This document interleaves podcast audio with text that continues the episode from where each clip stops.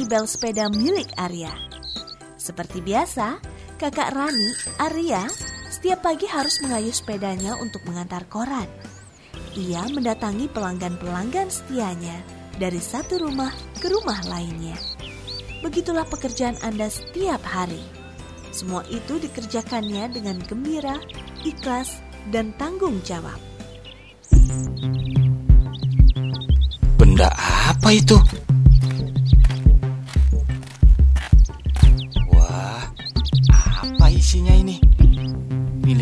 Siapa ya? Ia mencoba membuka bungkusan tersebut. Tampak di dalam bungkusan itu terdapat sebuah kardus kecil.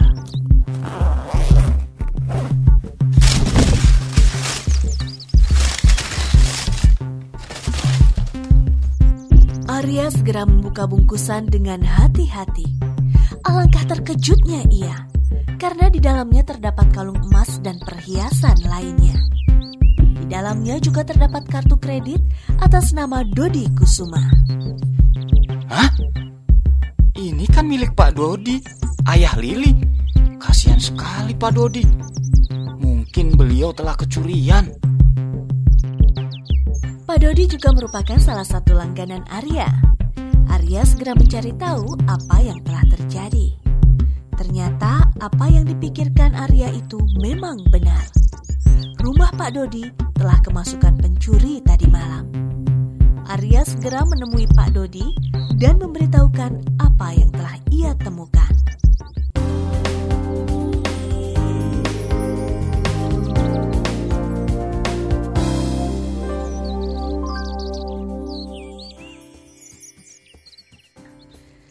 Betapa senangnya Pak Dodi karena perhiasan milik istrinya telah kembali. Ia sangat bersyukur. Ternyata perhiasan itu jatuh ke tangan orang yang jujur. Sebagai ungkapan terima kasih, Pak Dodi memberikan imbalan berupa sejumlah uang kepada Arya. Tentu saja, Arya yang berniat tulus mengembalikan barang-barang tersebut menolak pemberian Pak Dodi. Arya teringat akan pesan ayahnya kepada adiknya Rani untuk tidak selalu menerima pemberian dari Pak Dodi karena Pak Dodi sudah sering membantu mereka. Maaf Pak Dodi, saya tidak bisa menerima pemberian Bapak. Pak Dodi sudah sangat baik. Pak Dodi sudah sangat sering membantu kami sekeluarga. Lagi pula barang-barang itu memang milik Bapak kan? Memang sepatutnya sudah kembali ke tangan Bapak. Pak Dodi tersenyum melihat Arya. Ia sudah mengenal Arya sejak dulu.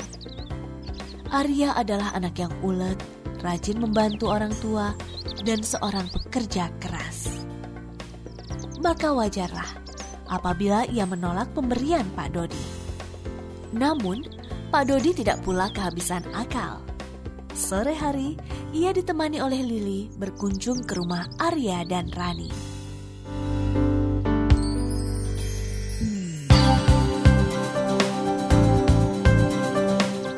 Sesampainya di rumah Rani, Pak Dodi menaiki tangga rumah itu.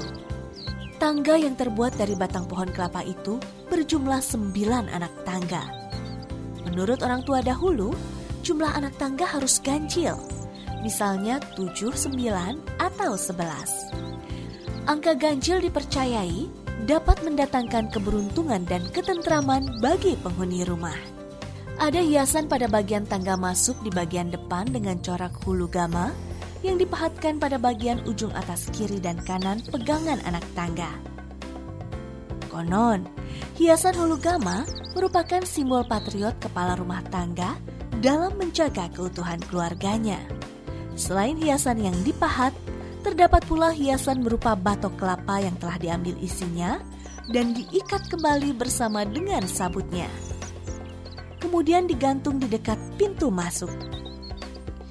Batok kelapa itu dinamakan Peka Sufuo yang bermakna adanya bayi yang pernah lahir di rumah tersebut.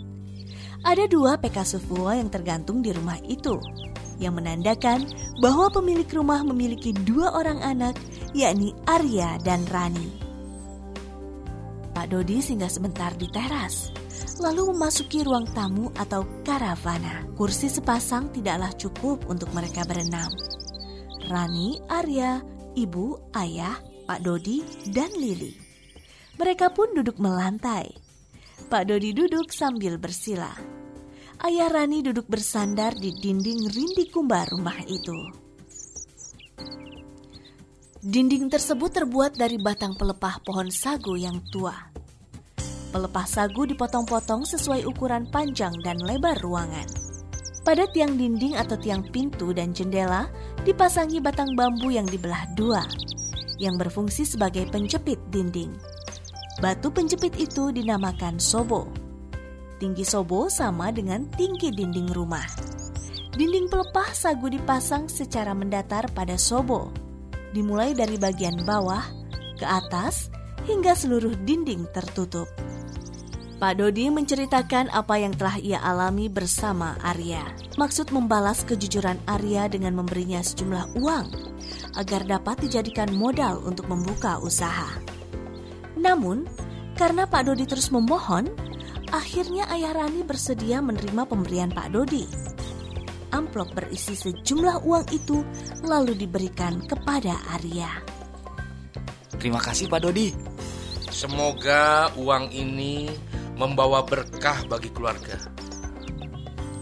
Setelah menyerahkan uang tersebut, Pak Dodi berpamitan kepada keluarga Rani.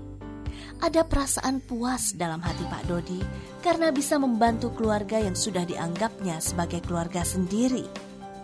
Ia yang diberi rezeki berlimpah oleh Tuhan merasa sepatutnya membantu orang yang membutuhkan pertolongan.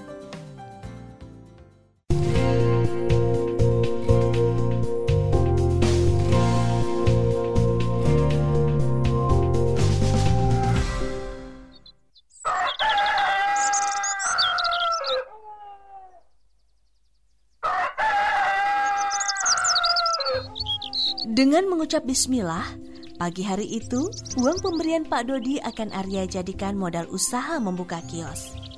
Kios itu akan dibangun di kolong rumah atau KPO bagian depan. Kios itu akan dihubungkan dengan kamar Arya yang berada di tengah sehingga Arya dapat menjaga kiosnya dari kamar.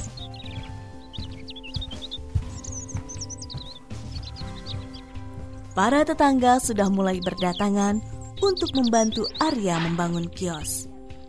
Di lingkungan sana, budaya gotong royong memang masih sangat kental. Setelah bersepakat, akhirnya mereka mulai membangun kios Arya. Tiang rumah yang dalam bahasa Kaili disebut juga dengan tinja. Seluruhnya terbuat dari batang pohon kelapa. Dinding kios akan dilekatkan pada tiang rumah yang ada di kolong. Tiang rumah yang dalam bahasa Kaili disebut juga dengan tinja, seluruhnya terbuat dari batang pohon kelapa yang dianggap cukup tua, kuat, dan tidak termakan oleh rayap. Pohon kelapa yang dipilih adalah pohon yang benar-benar lurus untuk menjaga keseimbangan bentuk rumah. Pohon itu lalu ditebang dan dijadikan tiang. Tiang rumah palava terdiri atas tiang utama dan tiang pembantu. Yang utama biasanya lebih tinggi daripada tiang pembantu. Panjang tiang utama dapat mencapai 8 sampai 9 meter. Sedangkan tiang pembantu biasanya hanya sekitar 6 sampai 7 meter.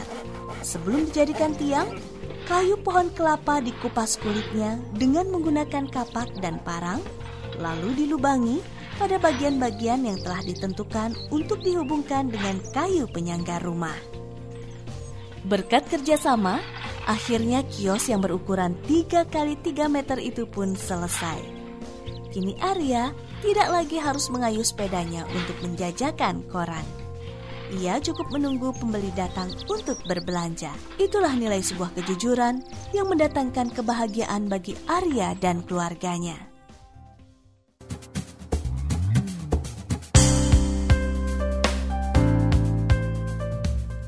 Sahabat edukasi, dari cerita rumahku istanaku tadi, kita dapat memetik pembelajaran bahwa tidak ada tempat yang paling nyaman selain rumah kita. Rumah besar atau kecil, mewah atau sederhana, semuanya tidak mengurangi makna istana yang identik dengan kesan indah, nyaman, dan penuh kebahagiaan. Inilah yang dirasakan Rani dan keluarganya. walaupun hanya tinggal di rumah tua yang merupakan warisan nenek buyut Rani. Tapi mereka mendapatkan kebahagiaan dan ketenangan. Rumah tersebut mereka jaga dan rawat dengan penuh cinta. Karena budaya itu harus dijaga dan dilestarikan agar tidak hilang dan dapat menjadi warisan kepada anak cucu kelak.